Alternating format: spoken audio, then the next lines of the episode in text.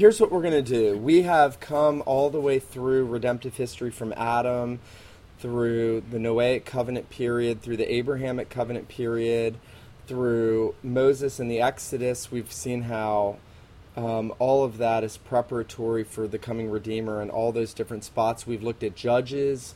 And then last time we were together, we looked at Ruth to the kingdom and that's really that kingdom preparation period, really from Judges till the coming of till God appoints David. I know Saul is the first king, but God's appointed king in David, and and the Davidic covenant, which we can look at a little bit in more context. What I want to do tonight is I want to talk about uh, redemptive songs, which really are the the inspired hymnody that God gave Israel you know, a lot of people make fun of singing psalms, which is really sad because the Holy Spirit inspired them and gave us an inspired songbook that we should love and cherish.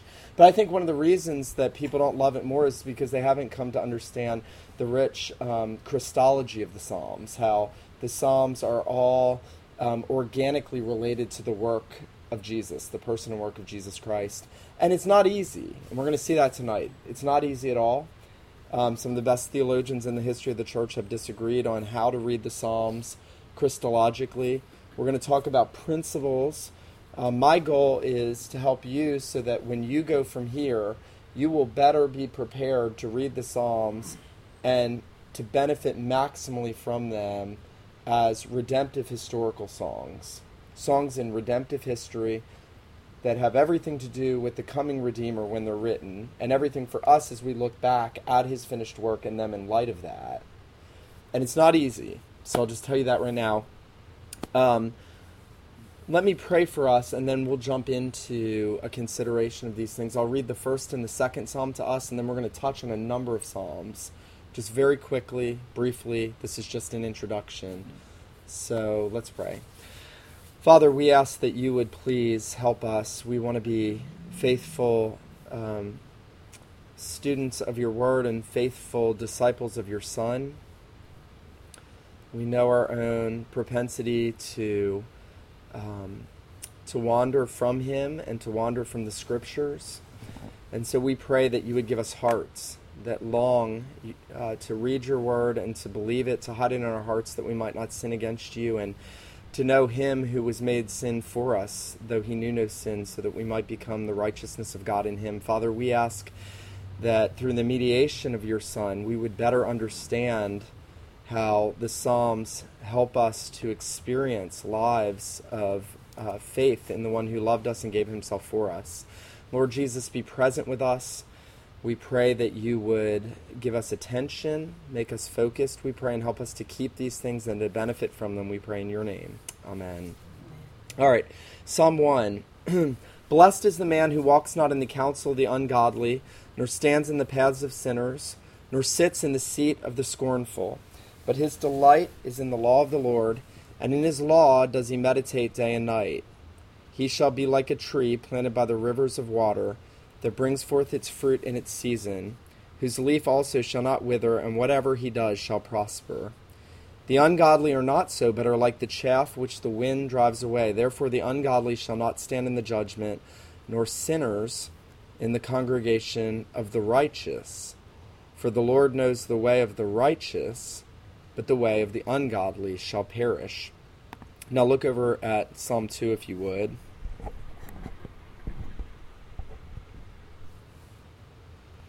There, David writes, Why do the nations rage and the people plot a vain thing?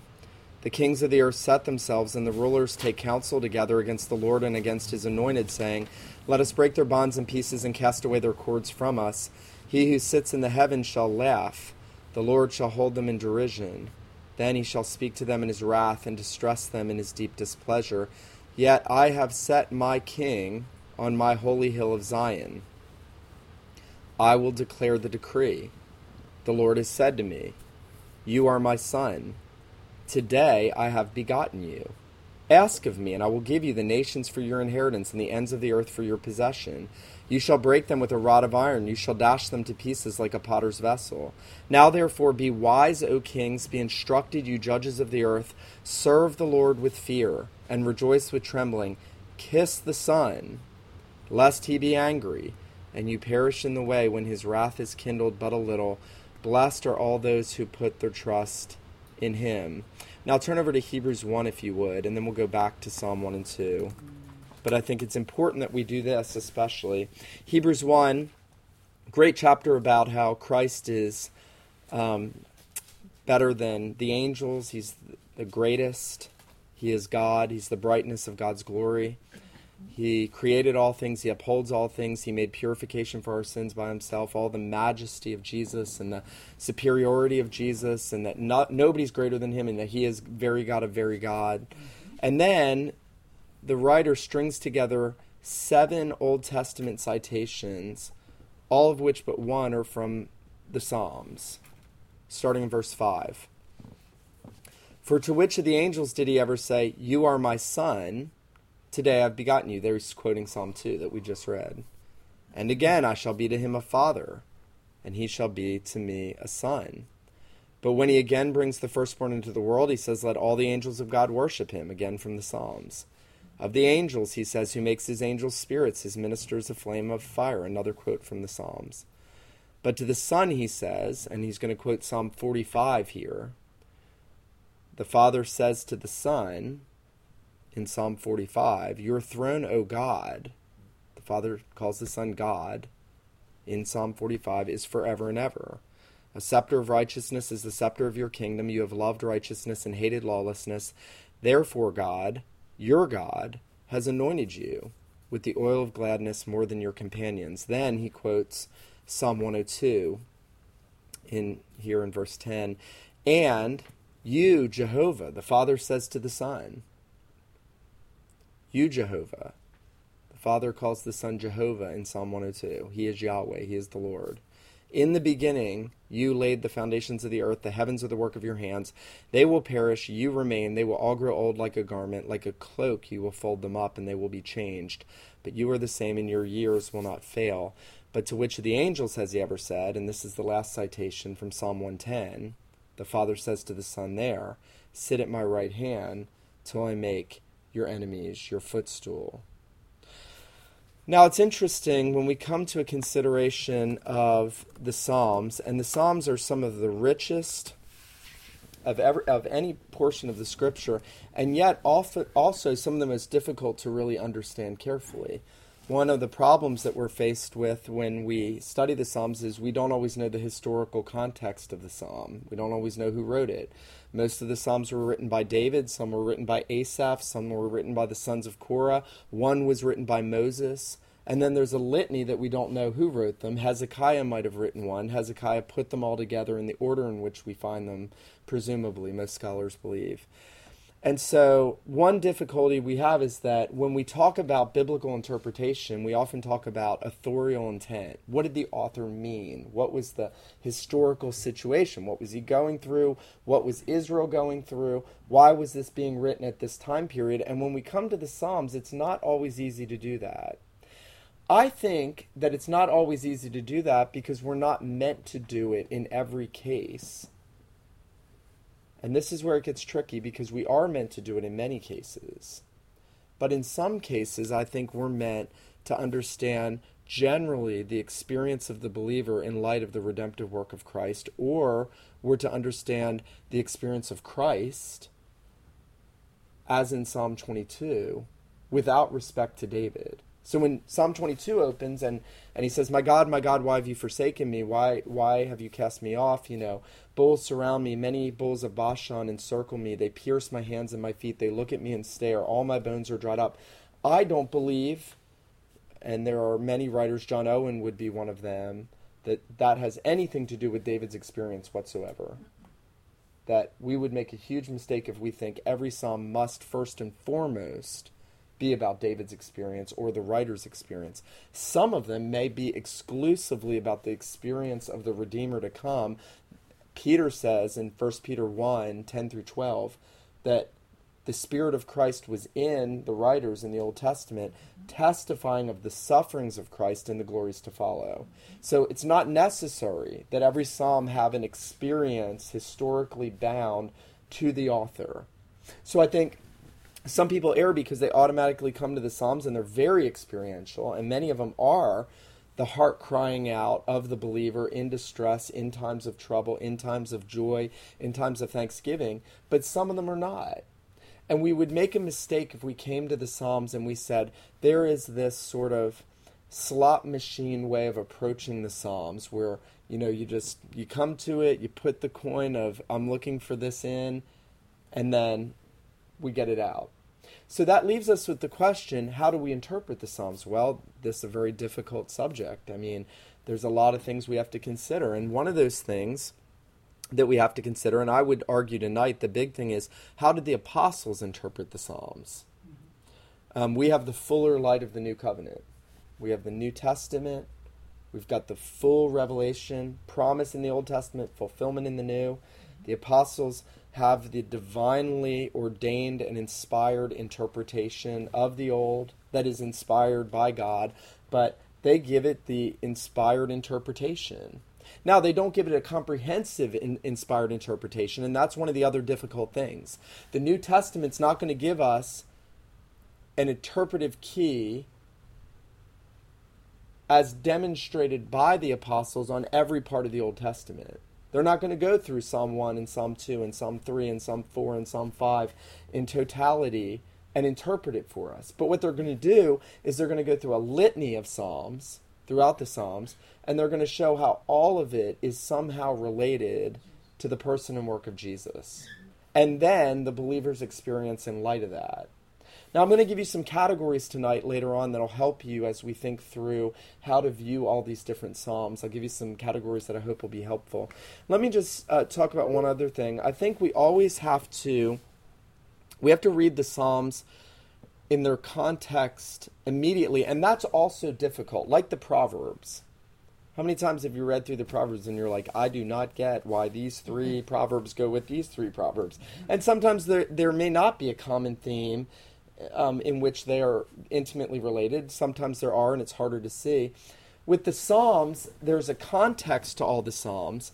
But here's what I'm going to argue. I'm going to argue tonight that what makes this exceedingly difficult is that the context is the theological context of the Psalter and not the chronological context of the Psalter. The reason why it's not the chronological, the way if we read Ephesians, we would read chapter 1 and we would be looking at what's in chapter 4 in light of what Paul has said in chapter 1, and there's a chronological connection. He wrote this a few minutes before he wrote this, and this is preceding this, and the logical and chronological and logical, maybe better, argument of the context of the book is pretty easy to get. With the Psalms, God didn't have them penned Psalm 1, Psalm 2, Psalm 3, Psalm 4, Psalm 5. We don't know. Hezekiah presumably gathered them or organized them. They have some organizational structure. I don't want to get into that tonight. But what I want to say is there is a theological context of the Psalms. Now, what do I mean?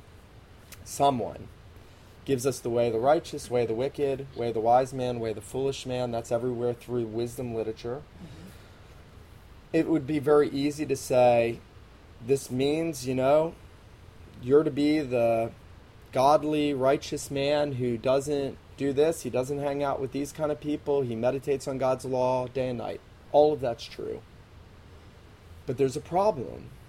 Because when we come to Psalm 5 and Psalm 14, we read a phrase that Paul picks up on in Romans 3 there's none righteous. No, not one. So, four Psalms from this Psalm we're told there's none righteous, and this psalm says the Lord knows the way of the righteous. There's a conundrum. If if the, in the same book we're told there are none righteous, and and then throughout the book we're told there are righteous people, the question we have to ask is how do they become righteous? And the answer we find in the scriptures is that Christ is the righteous one, mm-hmm. who by faith in him we get his righteousness imputed. That's Paul's argument in Romans 3. That's taught in Genesis 15 with Abraham.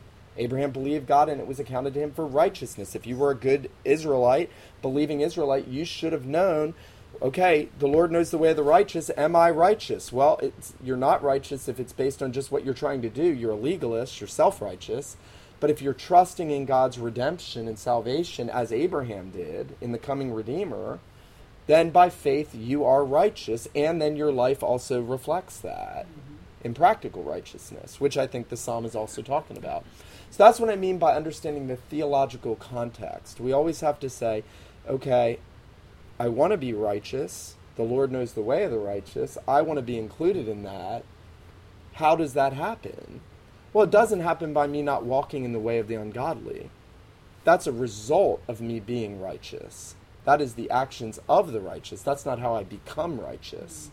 And that's what we always have to ask those questions theologically. So I do think Psalm 1, interesting also, that ungodly and sinners is in the plural mm-hmm. and righteous is singular. The righteous, the righteous man.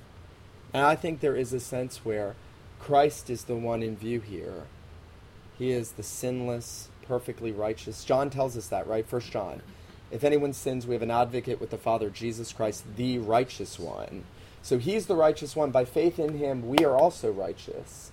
And then we want to live out experientially, not walking in the way of the sinners and, and sitting in the seat of the scornful. I'm messing this up. Standing in the path of sinners, sitting in the seat of the scornful, delighting in the law of God day and night. That should be true of us. We should delight in all God's word all the time. So these are marks of righteous people, but you always have to ask the question, always, because four Psalms later, there are none righteous. Well, mm-hmm. that looks like a contradiction unless we do that theological context approach in seeing. And so that, that would be one way we would see Christ in a psalm. And I think that would account for lots of psalms. When, anytime we read about the righteous, we have to understand that the foundation is the righteous one, Jesus, the Redeemer. Um, that's very clear in the Old and in the New. Remember, when Paul goes to defend justification by faith alone, he goes to the Old Testament. He goes to David in Psalm 32. Blessed is the man uh, to whom the Lord does not count iniquity, against whom his sin is not imputed. So, and Paul says that's teaching imputed righteousness. My sins imputed to Christ, not to me, his righteousness to me. That's the covenantal blessing of justification, Paul says in Romans 4. So you see, Paul does this, the apostles do it.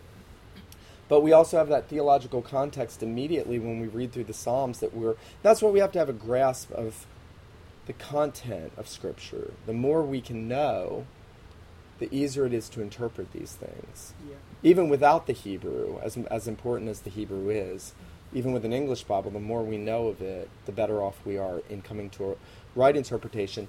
And we always want to interpret it to the best we can off the theology we get from the apostles because we have that privilege in the new covenant. Doesn't mean they couldn't know these things. They could. But they had less light. We have more. Why would we not use it? And we, we, we're responsible to use it. So we read Hebrews 1 and we saw in Hebrews 1 that when we come into Psalm 2, we have a divine dialogue between God the Father and God the Son going on. Very interesting. Hebrews 1 says, to the Son, the Father says, Your throne, O God, is forever and ever. He says in Psalm 2, You are my Son. Today I have begotten you. Now, the Apostle Peter is going to tell us he begot him in the resurrection. Peter's going to actually expound on this psalm. This psalm is quoted. Psalm 2 is everywhere in the New Testament. Book of Acts. If you just wanted to do one little study after this, do Psalm 2 in the New Testament. You, it would take you several days to consider how did the apostles use Psalm 2? Every time, and it's even in the book of Revelation, Psalm 2, in, in the seven letters about Christ having the dashing the nations with the rod. So, very clear, very clear that this psalm's about Christ. Very clear that the Father is speaking to the Son. Look in verse 7. The Son is speaking in verse 7. How do I know? Well, listen to this. I will declare the decree. Somebody could say, well, that's David declaring the decree.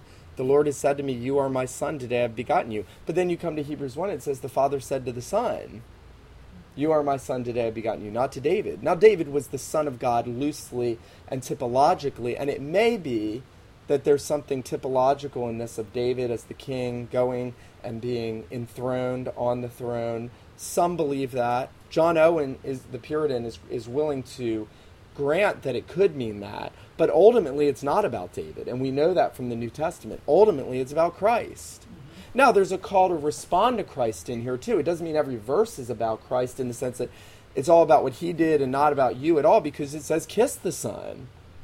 Kiss the Son. Pay homage to him. Love him. Worship him. Lest he be angry and you perish in the way. Believe in him. Trust him. So there's a response, a reader response to what the Father's saying to and about the Son in here. And w- again, we get all that very clearly set out in, in the New Testament. Um, let me consider with us Psalm 22, just briefly, if you want to turn there. I'm not going to read it all, but I'm going to go through what are largely classified. Actually, go to Psalm 8 first. Uh, what are largely classified as the Messianic Psalms. Mm-hmm. So there are, if you read solid theologians, everybody's going to ag- agree that there are what we call messianic psalms, psalms about the Messiah. Psalm 2, Psalm 8, Psalm 16, Psalm 22, Psalm 45, Psalm 80, 72, Psalm 89, Psalm 110. I think I'm correct in saying those are the ones everybody calls the messianic psalms. I'm going to argue every psalm is a messianic psalm. And there are a lot of Reformed theologians who would agree with that. But these are the ones that we have explicitly set out in the New Testament telling us. That's why we call them the Messianic Psalms. It's kind of not fair because just because we have an explicit statement about these, it could make it seem like somehow the other ones are not about him. 69, too, I think is sometimes included because uh, Judas's betrayal is taken out of there. He lifts up his heel against his familiar friend, and that's spoken of in the New Testament out of Psalm 69. So you have these messianic psalms because they are clearly said to be about Jesus Christ, at least in parts of them. We'll pick up on that briefly at the end here. But um, so Psalm 8, not going to read it all the way through. It's a creation psalm. Uh, on a prima facie reading, on a surface reading, it doesn't seem to be about the Redeemer at all. It seems that David, who, if the title is accurate, I think it is, David is is meditating on God's original design for man to have dominion over creation. That though man was made a little lower than the angels, he has dominion over the lower world, over all creation. Mm-hmm. And and you read this psalm, and the, there's an inclusio, there's bookends. O Lord, our Lord, how excellent is your name in all the earth. O Lord, our Lord, how excellent is your name in all the earth. And you might just read that, and if you're just reading that atomistically, Let's say you're having your devotions at home and you're like reading through the Psalms and you're in Psalm 8 today. You just read that and you don't think about any other portion of Scripture. You're probably not going to get a lot out of this in a gospel focused way. But when we come to the book of Hebrews in chapter 2, mm-hmm. this psalm is part portion of the psalm is quoted in Hebrews 2 5 through 11. And the, and the writer of Hebrews explicitly says that the Son of Man in this psalm, in verse 4, what is man that you're mindful of him, and the Son of Man that you visit him, is both about mankind in general, but most specifically about the Son of Man, the Redeemer, who, by his redemptive work, his death and resurrection, secures the new creation. So, the world to come, the new heavens and the new earth, through the shed blood of Jesus. He suffered, and we don't see all things put under redeemed man but we see Jesus, the writer of Hebrews says. So the writer of Hebrews sees all of this rich biblical theology and how all of this creation psalm. And you know what's interesting to me? I think in the original intent, that was always the goal. Because anybody should have read this and said, yeah, that's how it should be, but that's not how it is yeah. after the fall. So there should have been a perspective looking. When will all things be put under man? Because it doesn't look like hurricanes and tsunamis and tornadoes are under man. And that would be included in creation. Mm-hmm. Little lower than the angels, all things put under him. But in the new heavens and the new earth, man will have dominion over everything, including the angels. And that's the point of the writer of Hebrews. I don't want to belabor that. But so, again, there are clues within but then we're always using the New Testament inspired interpretation.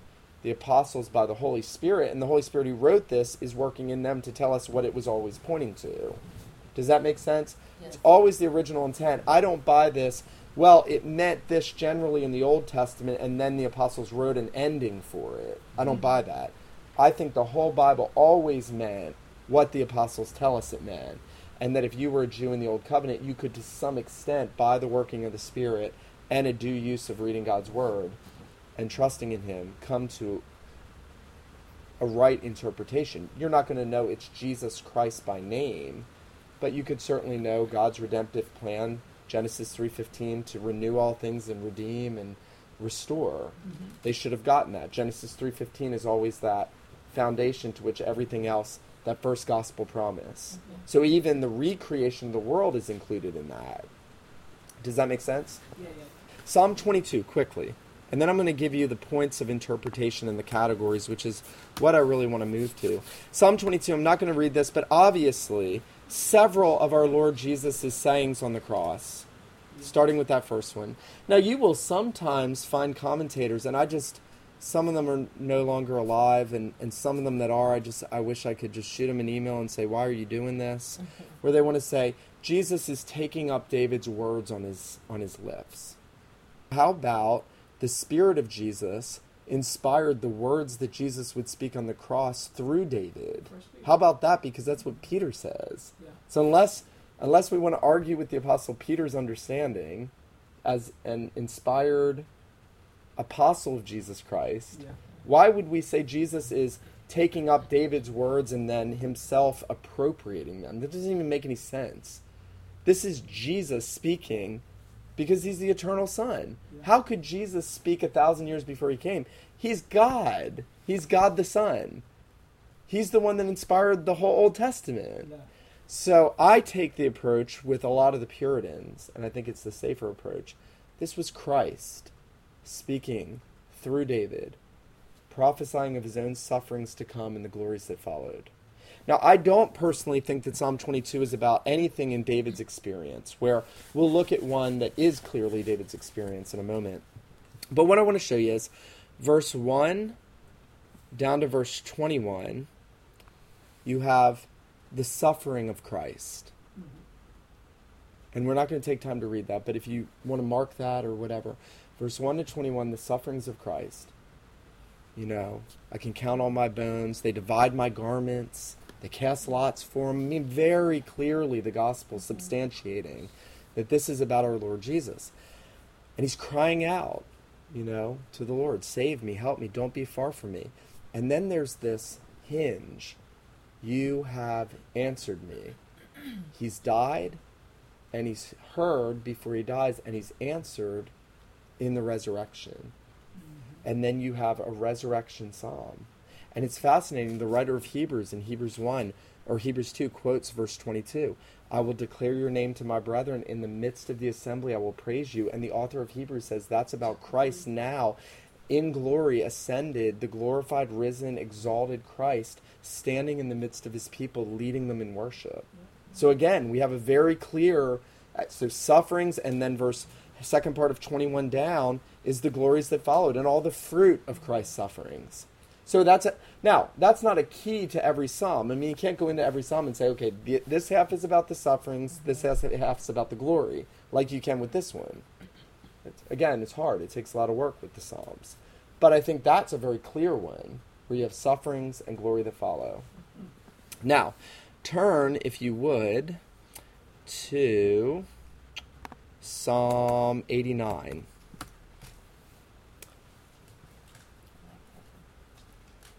Now, obviously, I'm not going to read all this, 52 verses, but what I'll show you is that you have you have David. Um, you have a, you have a contemplation on the Davidic covenant by a guy named Ethan the Ezrahite. And you'll see there in verse 3 and 4 I've made a covenant with my chosen. I've sworn to my servant David, Your seed I will establish forever and build your throne to all generations. So he's reflecting on the language of the Davidic covenant because we're in the Davidic period. All the Psalms fall under the period of the Davidic covenant. So from the Davidic covenant till Christ comes, all the scripture written would fall under the period of the Davidic covenant. Does that make sense? So the Psalms, the Proverbs, Song of Solomon, Jeremiah, Isaiah, Daniel, Ezekiel, all the prophets, all of that needs to be read in light of the Davidic covenant because that's all the revelation that's written during the Davidic covenant period until Christ comes and consummates the covenant in the new covenant. So there's all these meditations on the Davidic covenant. God promised that he would give David a son. That's Christ. So very clearly we know that. He is the king. He is the son of David. He sits on the throne of David, even now in glory. So, all the New Testament tells us that so clearly. There's just no way you can be mistaken about that if you read your Bible. That Jesus fulfilled the promises to David. Matthew, the genealogy opens, the book of the genealogy of Jesus Christ, the son of David, yeah. the son of Abraham. He is the fulfillment of the Abrahamic Davidic covenant. And so he so even there we should know this is not about David. This is about David's greater son. Right? But there are these sort of experiential observations by Ethan the Ezrahite, one living under the period of the Davidic covenant, and you have these these statements about God's dealings with David in the covenant and about David's sons, verse 30 if his sons forsake my law, if they do not walk in my judgments, if they break my statutes, then I will punish their transgression with the rod. And that happens to the kings of Israel, the sons of David. And it happens to the greater son of David, though he never sinned at the cross, he's punished with the rod of God's wrath for our sin, for the violations of the covenant. So, but so what I'm saying is this psalm is not exclusively about Jesus. And there is benefit in this psalm for us in Ethan the Ezrahite's meditations on the faithfulness and the the um, goodness of God and the righteousness of God in light of the believer. But notice how the psalm ends. And again, time would fail us to go through all this together, but notice um, notice that last verse, verse 50 and 51, sorry. Remember, Lord, the reproach of your servants, how I bear in my bosom the reproach of all the many people. So Ethan the Ezrahite is saying, why hasn't God fulfilled these promises to David? Why are we experiencing the reproach in the nations? Why is Israel rebellious? Why why have, have will you not have you not made good on these promises yet? We know that you have sworn. We know that your oath stands and your promise stands. He's recited back to God what God's promised to do. And then he says, How I bear in my bosom the reproach of many peoples, which your enemies have reproached, O Lord, which they have reproached the footsteps of your anointed. Messiah, the footsteps of your Messiah. So again, all the kings of Israel were little m messiahs, typically. Mm-hmm. They were types, but Christ is the anointed of the Lord. Blessed be the Lord forevermore. Amen and amen. So you have these, again, perspective looking forward. When is God going to fulfill the promise? You see, in the experience of the believers waiting in the midst of difficulty and trial. Now, again, I can never, ever, ever do justice to the whole Psalter in an hour for you in any kind of adequate way. But what I want to do, I want I want us to consider tonight. Um, I want us to consider some principles. So if you have a pen and paper, you might want to write these down. Um, I've also put these on the blog. If you guys at Feeding on Christ, um, under the Songs of the Son, and I want to give you what I think are the categories that help us interpret the Psalms and to see Christ in them. Now, three of these I'm getting from a guy named William Binnie, who wrote a book. Uh, you can buy you can buy a hard copy. It's been republished under the name um, Pathway to the Psalter. Binnie is B I N N I E. William Binnie, Pathway to the Psalter. Binnie is remarkable I think it's arguably my Hebrew prof turned us onto it, Ben Shaw, and I think it's arguably the best book written on the Psalms for helping you understand the interpretation. It's not easy all the time. Um, was written in the 19th century, so it has a little bit of the language difficulty, but it's Binnie, B-I-N-N-I-E, William Binnie.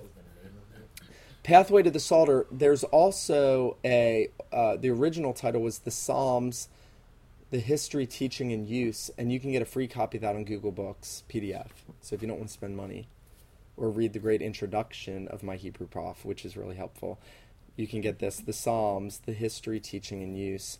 And what Binnie does is he goes through and he kind of talks about how people have interpreted the Psalms. And one of the things he says is Calvin Calvin was one who was willing to talk about typological figures in the Psalms that you know mm-hmm. that Christ could be present in the Psalms through the use of typology, as we've talked a lot about. But the Calvin sort of had trepidation about applying typology too freely, and there's reason to, to be cautious. But that what Calvin ended up doing, Binnie said, is almost exclusively saying David was a type of Christ, um, and that Melchizedek, because Melchizedek is so clearly said to be in the book of Hebrews. And so Calvin sort of erred on not wanting to often apply principles of typology. And I think he did. I mean, I think Calvin—Calvin Calvin's not inspired. He was great. He's not perfect. And he did a lot and he was very influential in biblical interpretation. That's why a lot of guys will say, well, Calvin didn't interpret it that way. Well, I mean, we should love how Calvin interpreted, we should study it, but he's not infallible. What Calvin did, a guy um, has done a, uh, tremendous work on Calvin um, called Judaizing Calvin, and he, uh, guy named Pak.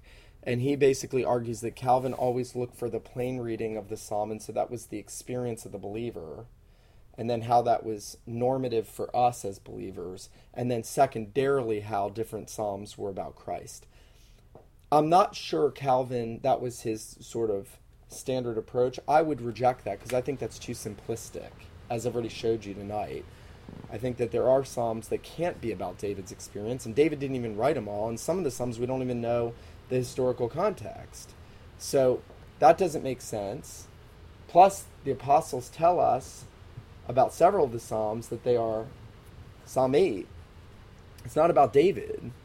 I mean, yes, he's meditating on God's glory in creation, he's praising God, but it's about Jesus restoring what was lost in the fall. So it's a new creation psalm. So I think we have to be careful to just have this standard first about the believer, David or whoever wrote it, and then how you glean from that. Okay, David praised God, I should praise God. David did this, I should do this. Obviously, we want to do that where that's mandated. But I don't think every psalm is teaching us that. So if Calvin did that, I, I would be cautious with that kind of reductionistic approach. What Binnie does, and here's what I want you guys to write down tonight. He gave us three categories. I've added two that I think he should have added as I've considered them a little bit. I hope that's not selfish or I think that's okay, maybe. But um, the first is typically messianic psalms. So he says those psalms in which there are uh, figures or um, places or events that are typical of Christ or his saving work. So if the altar is mentioned or the sacrifices are mentioned in the Psalms, clearly they are pointing to the cross, which is the altar, and Christ, who is the sacrifice. The writer of Hebrews says those sacrifices didn't do anything for the consciences of the people. His does. Those were pointing to him. So again, clearly, animal sacrifice, typological, pointing to Jesus, foreshadowing.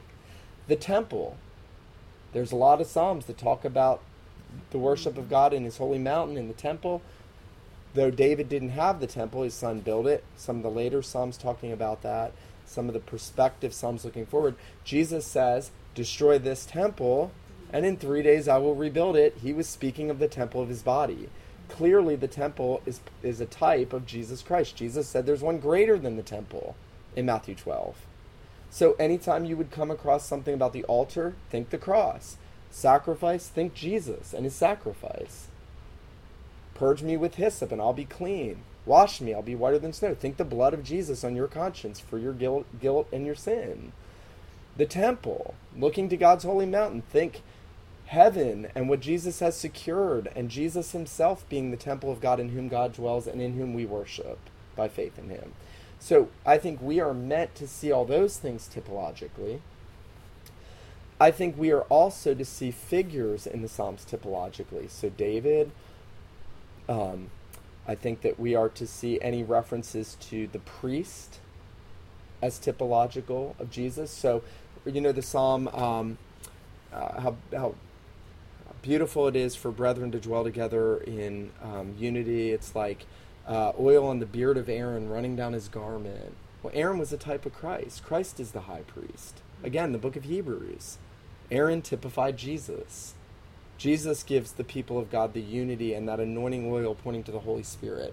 This is standard reform biblical interpretation because this is what the New Testament seems to necessitate mm-hmm. when reading the typological. Does that make sense? Yeah. The types in the Psalms that We're always to say, how does this impact me now in light of what I know about the fulfillment of all things in the new covenant? Because we don't live in the days of the temple and the sacrificial system and the priesthood. We have a better temple, a better priest, a better sacrifice. So, and a better king. David was king, Jesus is king. Anytime you read about the king in the Psalms, think about Jesus ultimately. Even if it's typ- typically about the earthly king at that time, he is always preparing you for the king of kings. Always. Give the king your strength. Yes, that was to David. Well, we don't have a king. Well, we do have a king. We have Jesus. What good does this psalm do me when David's not my king? Jesus is my king. That's what good it does me. God gave Jesus his strength. Our king is mighty to save. So that's where we want to kind of learn these typological psalms. And that may be that some of those psalms, some of the psalms may only have portions that are typological and other portions that have the experience of David as an example to believers. Does that make sense? Like, we're not saying every psalm is exclusively typological, mm-hmm. but it may only have a few verses. But we've got to go in and say, well, what do these things mean in light of what we know about Christ? But there may be other things where David, in a psalm where he is talking about the forgiveness of sins and going to God's altar, which would point to the cross and us going to Christ, would cry out for the forgiveness of sins. Well, that's teaching us to repent of our sins and to confess our sins to God, right? And I, when I was silent, my bones wasted away with grief. And then I said, I'll confess my sin to the Lord, and He forgave my iniquity.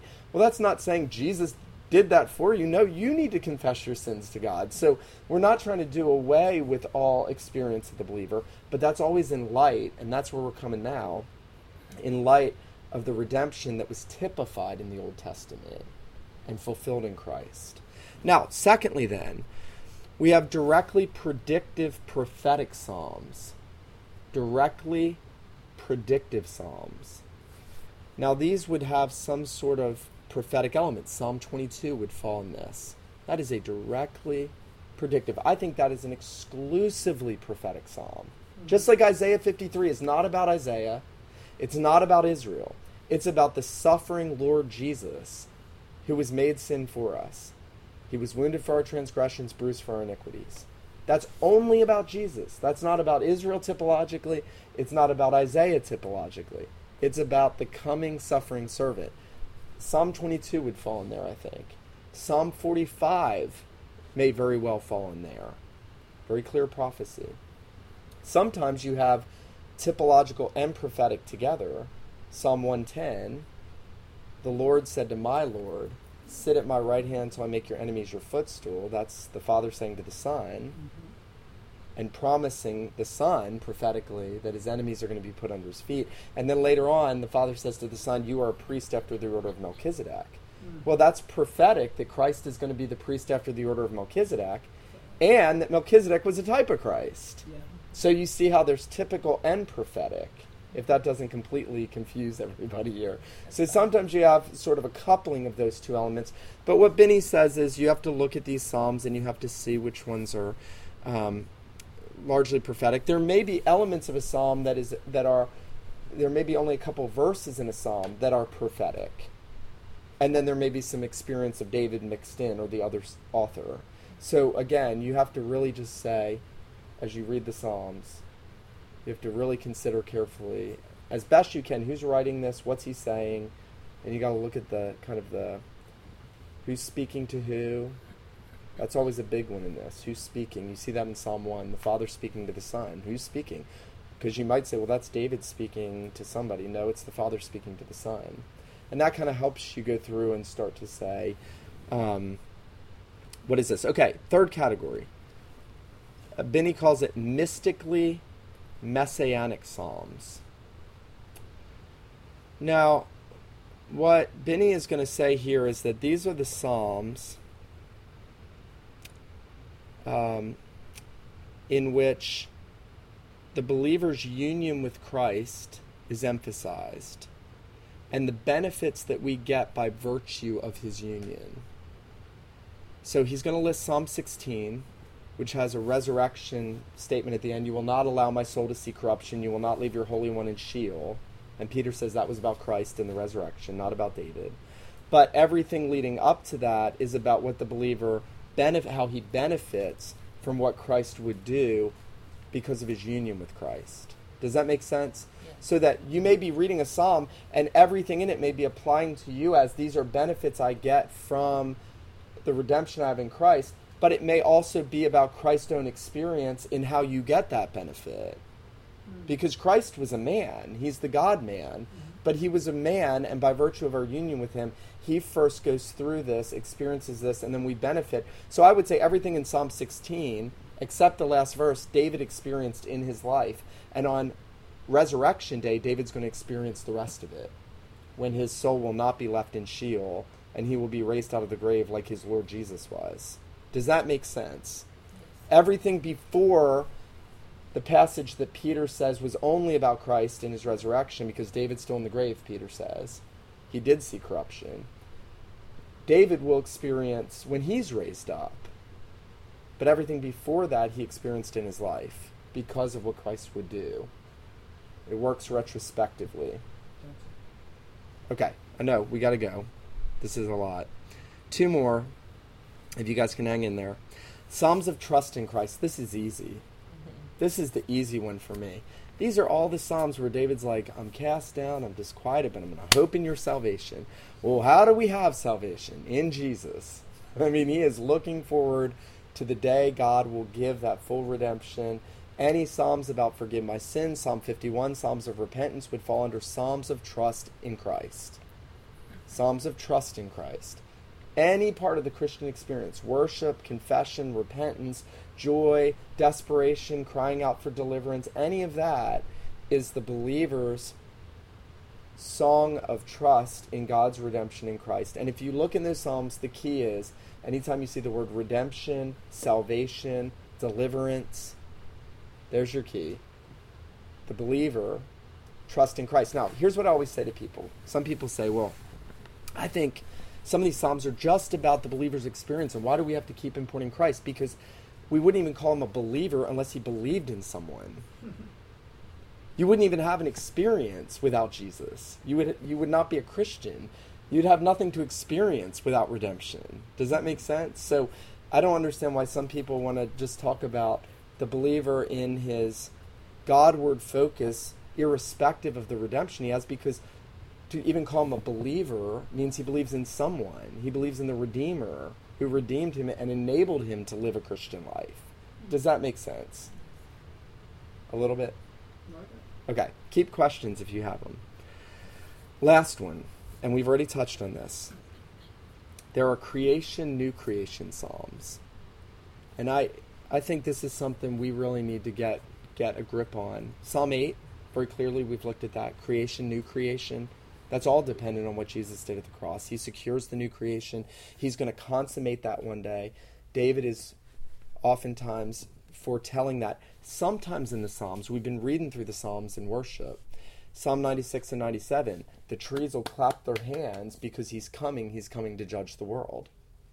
And in and then there's these statements about the sea is going to praise him and roar. And while that's true now in part, that all creation does praise him, when we come to the book of Revelation, we see that every creature in the sea cries out to him who sits on the throne.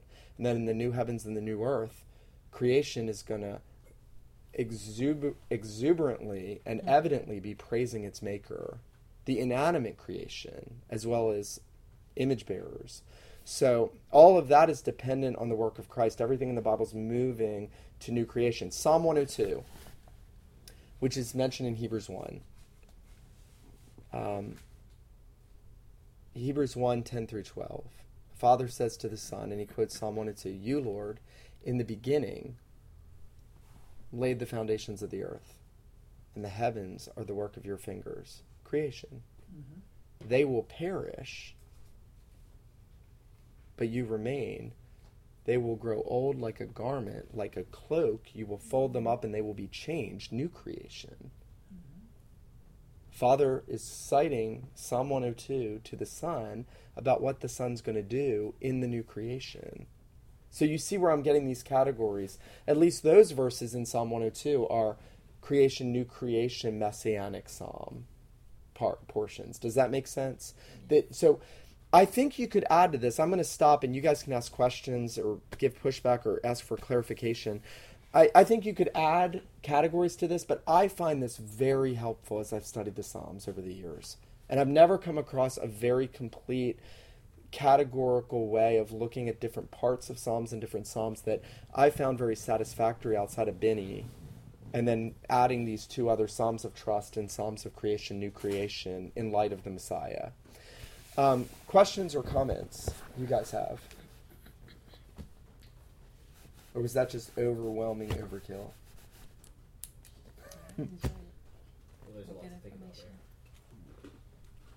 Does it does it make sense when I say every psalm is messianic in some way? Even even a believer's trust in the in the Christ. So even the, the believer's experience in in Christ, in the coming Christ, the psalms of trust would be messianic because because the believer so, has to trust in in the Redeemer. So David's conviction is messianic because he would not know his conviction without knowing Christ. Well, what I would say about David's conviction is, yeah, yeah, I mean, yes, in part, even repentance is a benefit of the, the redeeming grace of God in Christ that he he gives his beloved his people repentance.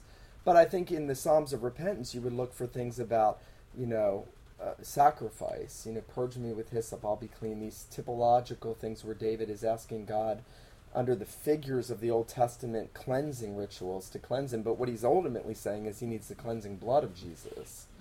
Mm-hmm. Um, How do you differentiate between when it says the man is Jesus and the man is not Jesus?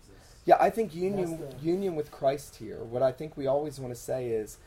Um, in many, many, many places, and in the overwhelming uh, teaching of Scripture, union with Christ means it is first and foremost about Jesus as the Redeemer, and then also true for us in Him. Mm-hmm. So I don't want to do an either or and say it's only about Jesus. Sometimes people err and say the Bible's not about you; it's about Jesus. Well, no, it's about Jesus and your union with Him and how you benefit from Him. Mm-hmm. It is about you, and if it's not about you, you're going to go to hell. I mean, if you have no part, Jesus said, if you have no, if I don't wash you, you have no part in me. So I mean, I think we want to be careful with that. It's about Jesus, not about us. No, it is about us, but it's not first and foremost about us. First and foremost, we need to say, how is God's redemptive work worked out in Christ? And then how are we benefiting from that by faith union in Him? Does that make sense? So, Psalm 1, I take the righteous man to be Christ and then all believers in Him, the one and the many, by union with Him. Does that make sense? Yeah, I was just seeing how do you decipher that throughout all the Psalms? Who is Jesus? You think that's clearly about Jesus? I mean, we, we only have righteousness in Christ. Yeah. He is the source of our righteousness. So I don't think we can ever talk about our own positional or practical righteousness apart from our union with Jesus, who is the righteous one and the source of our righteousness. I think the New Testament demands that we read the, the scriptures that way. And I think Genesis 15, Abraham believed God and it was accounted to him for righteousness, demands that. He believed the promise of the Redeemer, he was impu- righteousness was imputed to him. Now, when you have those things about Phineas, you know, Phineas drove the spear through the prostitute, pagan woman, and the, the Israelite guy that brought her into the camp, and it was accounted to him for righteousness. Well, that is a uh, that is an outworking and evidence that he was truly righteous, and Phineas was one looking forward and trusting God for the righteousness that would come from God. And in faith, he acted according to God's word in um, purging evil from the camp in that sense. So he doesn't get righteousness from that, but it evidences the righteousness he has. That would be a book of James. Does that make sense? Yeah? All right. Other questions? Seems like there, there would be a lot of overlap potentially between the mystically messianic psalms and the psalms of trust, trust in Christ. Christ. There is, and I tried to distinguish a little. Can you distinguish a little bit more between? Yeah, sure. Just different facets on the same thing. Yeah, I think you could probably um, you could subsume psalms of trust to Christ in Christ into the mysti- mystically messianic. But why I distinguished them is I think what Binnie is saying with the mystically messianic, and what he means by that is union with Christ, where every part of the psalm is true about Christ and then true about the believer in union with him. Where there are some psalms that are not true about Christ. Christ doesn't repent of sin. Now, he does become the sin bearer positionally, and by imputation, he is made sin. My sin is put on him. And so, in that sense, I can say even the Psalms of repentance, I need to be careful here. In one sense, you could say, well, Christ, though he needed no repentance, went through a baptism of repentance Yeah. because he is our representative, Mhm. because our sin's imputed to him. But he doesn't repent of sin. And so there is an experience the believer has that Jesus doesn't have. I think I'm right in saying this. In that Christ doesn't know what it is to have to have repented of sin. Now, he does know what it is to be treated as if he had the guilt and shame of sin, Yeah. though he had no sin. So that's where I want to be careful with that. But, Peter, to answer your question, I think there are some Psalms where certain parts of the Psalms are only true of the, the believer in his experience. My bones wasted away when I didn't confess my sin. Jesus never knew that. Now, he knew what it was to have his bones waste away under the wrath of God. But he didn't. Do you see what I'm saying? That there, get- I get your point. there are experiences believers have that Jesus didn't have, though it could be argued that he had them by imputation at the cross. And I want to be careful there. I mean, a lot happens at the cross that we're not even able to enter into in the experience of Jesus. In the My God, my God, why have you forsaken me? But he never knows what it is, like David did for nine months, not to repent and then suddenly to have conviction of sin and repent. But the believer does. And that's a grace of God, right? And that's a benefit of Christ. And it only happens as we look to God's promise of salvation. So Yeah, that's a good question, I was though. um, I was just reading um again on the Emmaus Road, Luke twenty four, on verse forty four when it says, and he said unto them, These are the words which I spoke unto you while I was yet with you, that all these things must be fulfilled which were written in the law of Moses, and in the prophets, and in the Psalms concerning me, which is consistent. Um, is that how the Psalms also that. Some are going to say he doesn't mean every part of every psalm. And what I want to say is tonight, he does. But that doesn't mean that every verse is about Jesus. Yeah, yeah, I got. I It means that every I'm verse is somehow organically related to something about Jesus' person, work, or the benefits we receive from that. So that's where I want to just clarify it's not all typological. Every, Jesus is not in every word in the Psalms, but every everything the Psalm says somehow is related because he's the foundation, right? Paul says no other foundation can be laid but Jesus Christ. So there's a difference between typological and about and related to Christ. Yeah, yeah. Yeah, yeah. And even there's a difference between typological and prophetic. And there's a difference between prophetic and um, and what we say about um, uh, trust in, so that He's the source of our redemption, right? Believer's strength. The thing that I found single statement here tonight most helpful was the statement whole Bible always meant what the apostles and Jesus in the New Testament show Right. us it meant. And that's what Peter says. it's not a reinterpretation of it, and that's consistent throughout the New Testament. You see that all over the place. Yep. But I think that's a really, really, really helpful thought. I know this is what it always meant. We're just Right. giving you a clearer picture of that. Right. It's not we're taking this and putting a new Right. What I want to say here, though, is we do want to be careful not to strip the Old Testament of historical context. And that is a danger with what we're doing with biblical theology. While I think I wholeheartedly believe what I gave you was sound and in accord with the teaching of Scripture, there's another sense, too, where we need to understand the, the, the Israel's wandering through the wilderness and, you know, the experiences they experienced. Psalm 88 talks about God coming up and coming down and the congregation going forward. Well, we don't want to just move from the words of the psalm to houses about Christ without getting the historical context if we can. Um, the same with, you know, understanding Isaiah's relationship to, uh, to his son Maher-shalal-hash-baz. And while he may be a type of the, the child who would be born and the son who would be given, we want to understand the historical setting. Because it's not that there are two meanings, historical and then theological, but the historical helps us get squarely to the theological a lot of times in a safe way. It keeps us grounded so we're not just loosely allegorizing whatever we want.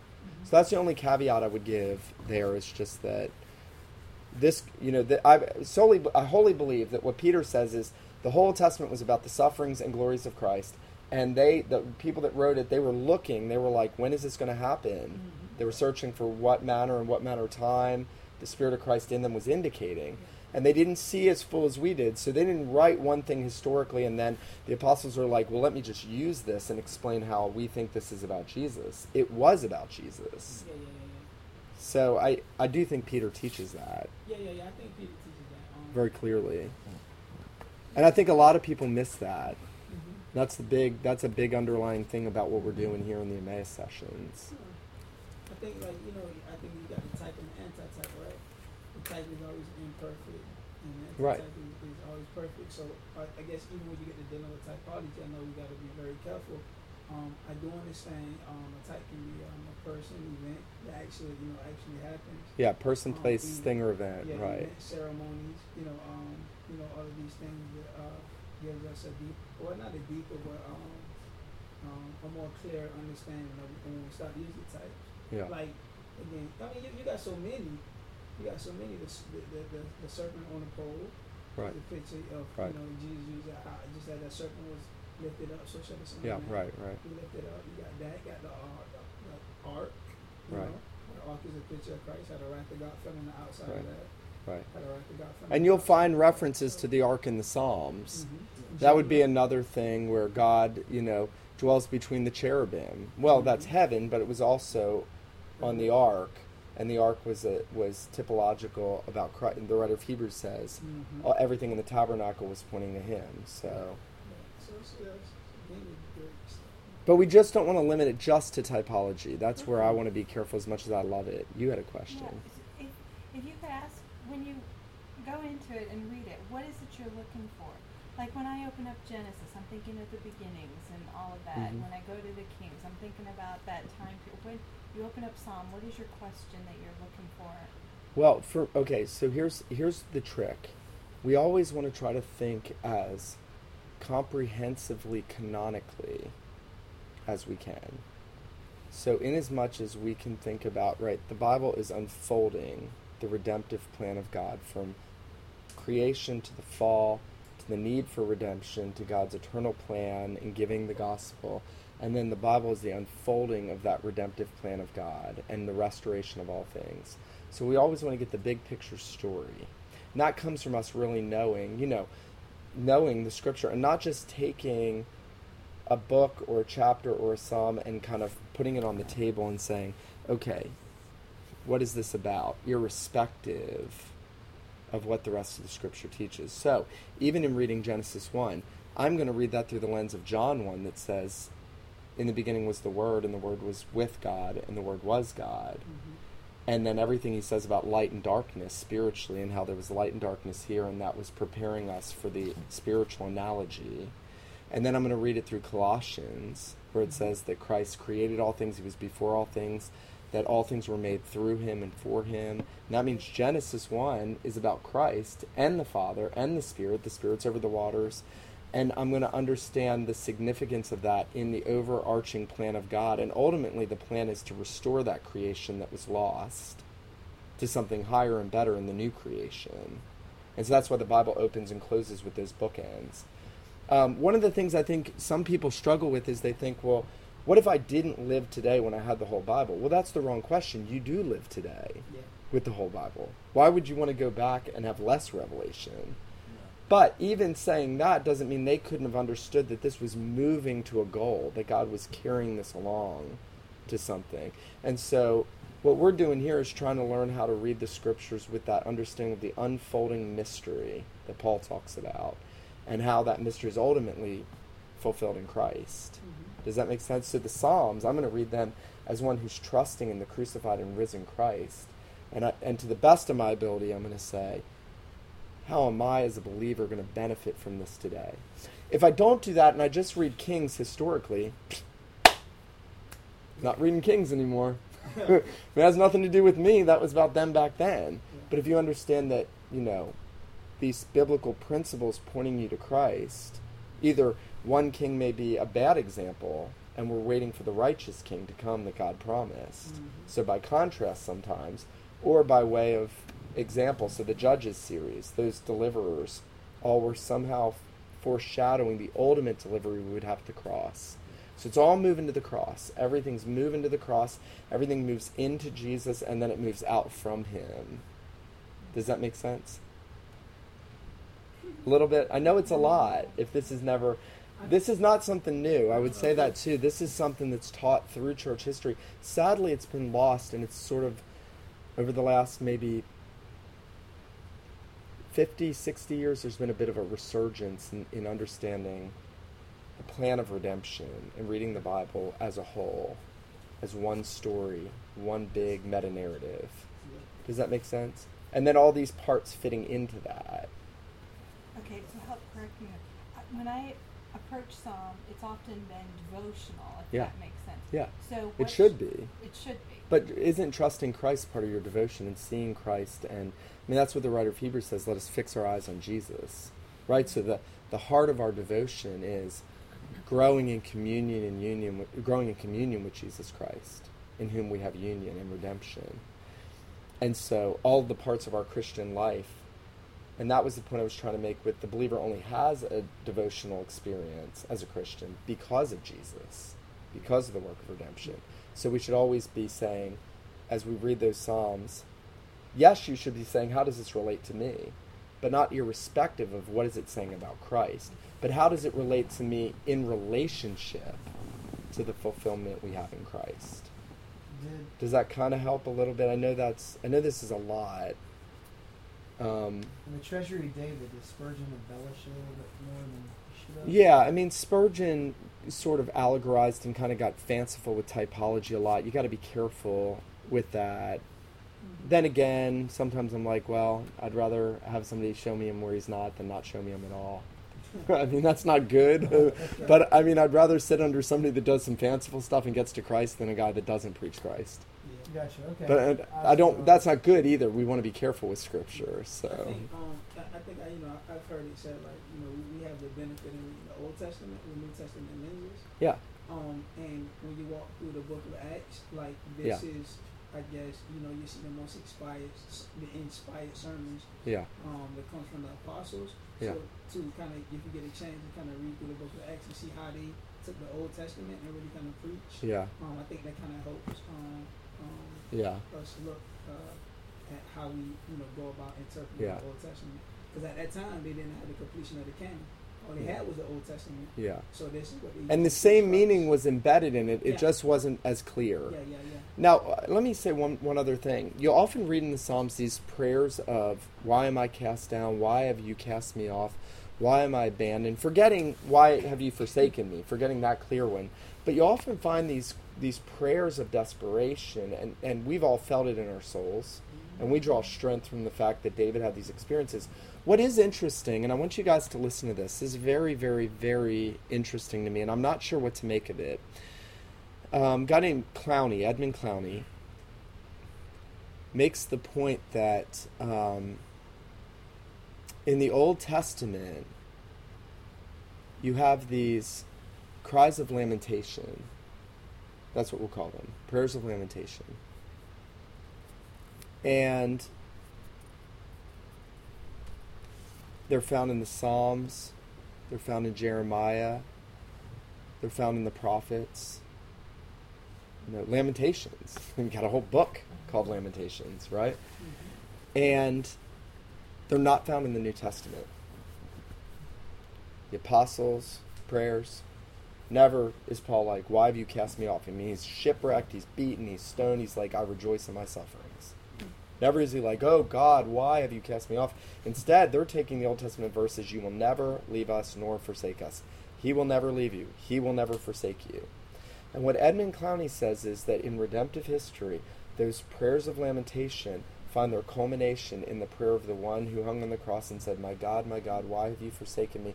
And in the new covenant, we have a more definitive knowledge that God will not forsake us. Mm-hmm. Now, they knew that He wouldn't and they trusted Him, but there's a sense where we see the gospel blessings more definitively so that you don't find those prayers. Now, somebody has said to me, Well, what about in the book of Revelation, the martyrs? Um, Yeah, the martyrs cry out, How long? Mhm. But they're not saying, have you forsaken us? They're saying, when are you going to bring judgment on those who shed our blood? They're with him. They're not crying out, why have you forsaken me? They're close to God in glory. Their souls are. They're under the altar. They're with him. They're covered under the blood of Jesus. They're in they're in the presence of God, just like the thief on the cross. Today you'll be with me in paradise. So when they're saying, How long, O Lord? They're like, When are you going to judge the wicked people that hate your church? Mm-hmm. So that would be closer to an imprecatory psalm in that sense. The prayers of David to bring judgment on those that hate God's people.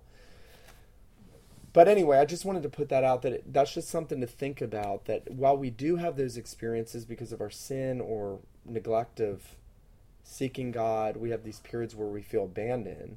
But there seems to me that when we look at the one who cried out, My God, my God, why have you forsaken me? Our souls are able to say, God has not abandoned me. Oh, I will never leave you nor forsake you because I forsook my son. And so that's Clowney's point. I think there's something to that. I would never want you to like Yeah. take that and run with that 100%. And there's guys that would disagree in my circles with that. But I, I'm, I'm just intrigued by that, that the New Testament has no prayer like that.